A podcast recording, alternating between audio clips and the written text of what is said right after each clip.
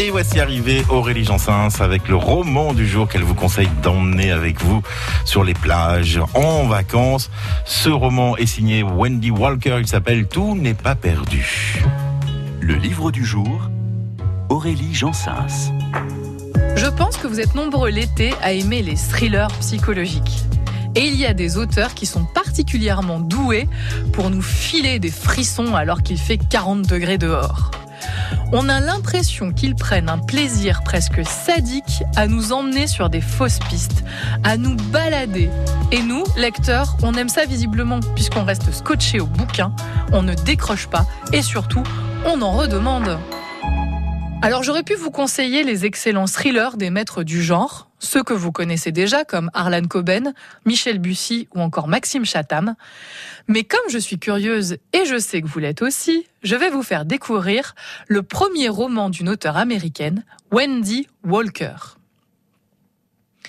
Dans son livre, Tout n'est pas perdu, elle raconte l'histoire d'une jeune fille de 15 ans, Jenny Kramer, qui a subi une agression complètement traumatisante.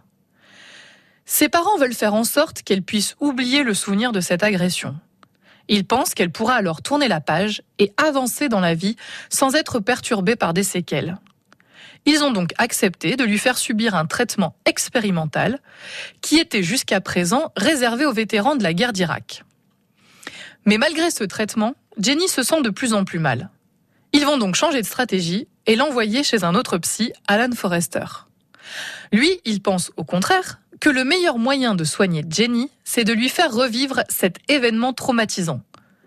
Ce qui est intéressant, c'est que le roman est raconté du point de vue du psychiatre qui reçoit dans son cabinet Jenny, mais aussi ses parents.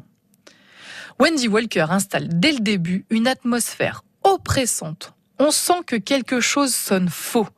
On se demande qui manipule qui et surtout qui a le plus intérêt à enfouir le souvenir de ce drame. Vous l'aurez compris, c'est surtout le lecteur qui est manipulé dans ce roman brillant où les fausses pistes sont nombreuses. Et pour la petite info, le roman a tellement eu de succès aux États-Unis que l'actrice Reese Witherspoon a acheté les droits pour l'adapter au cinéma.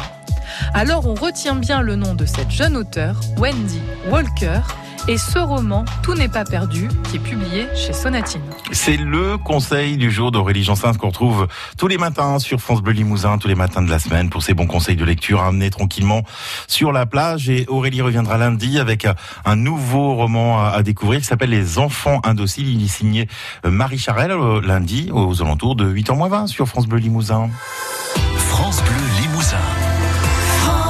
Blood.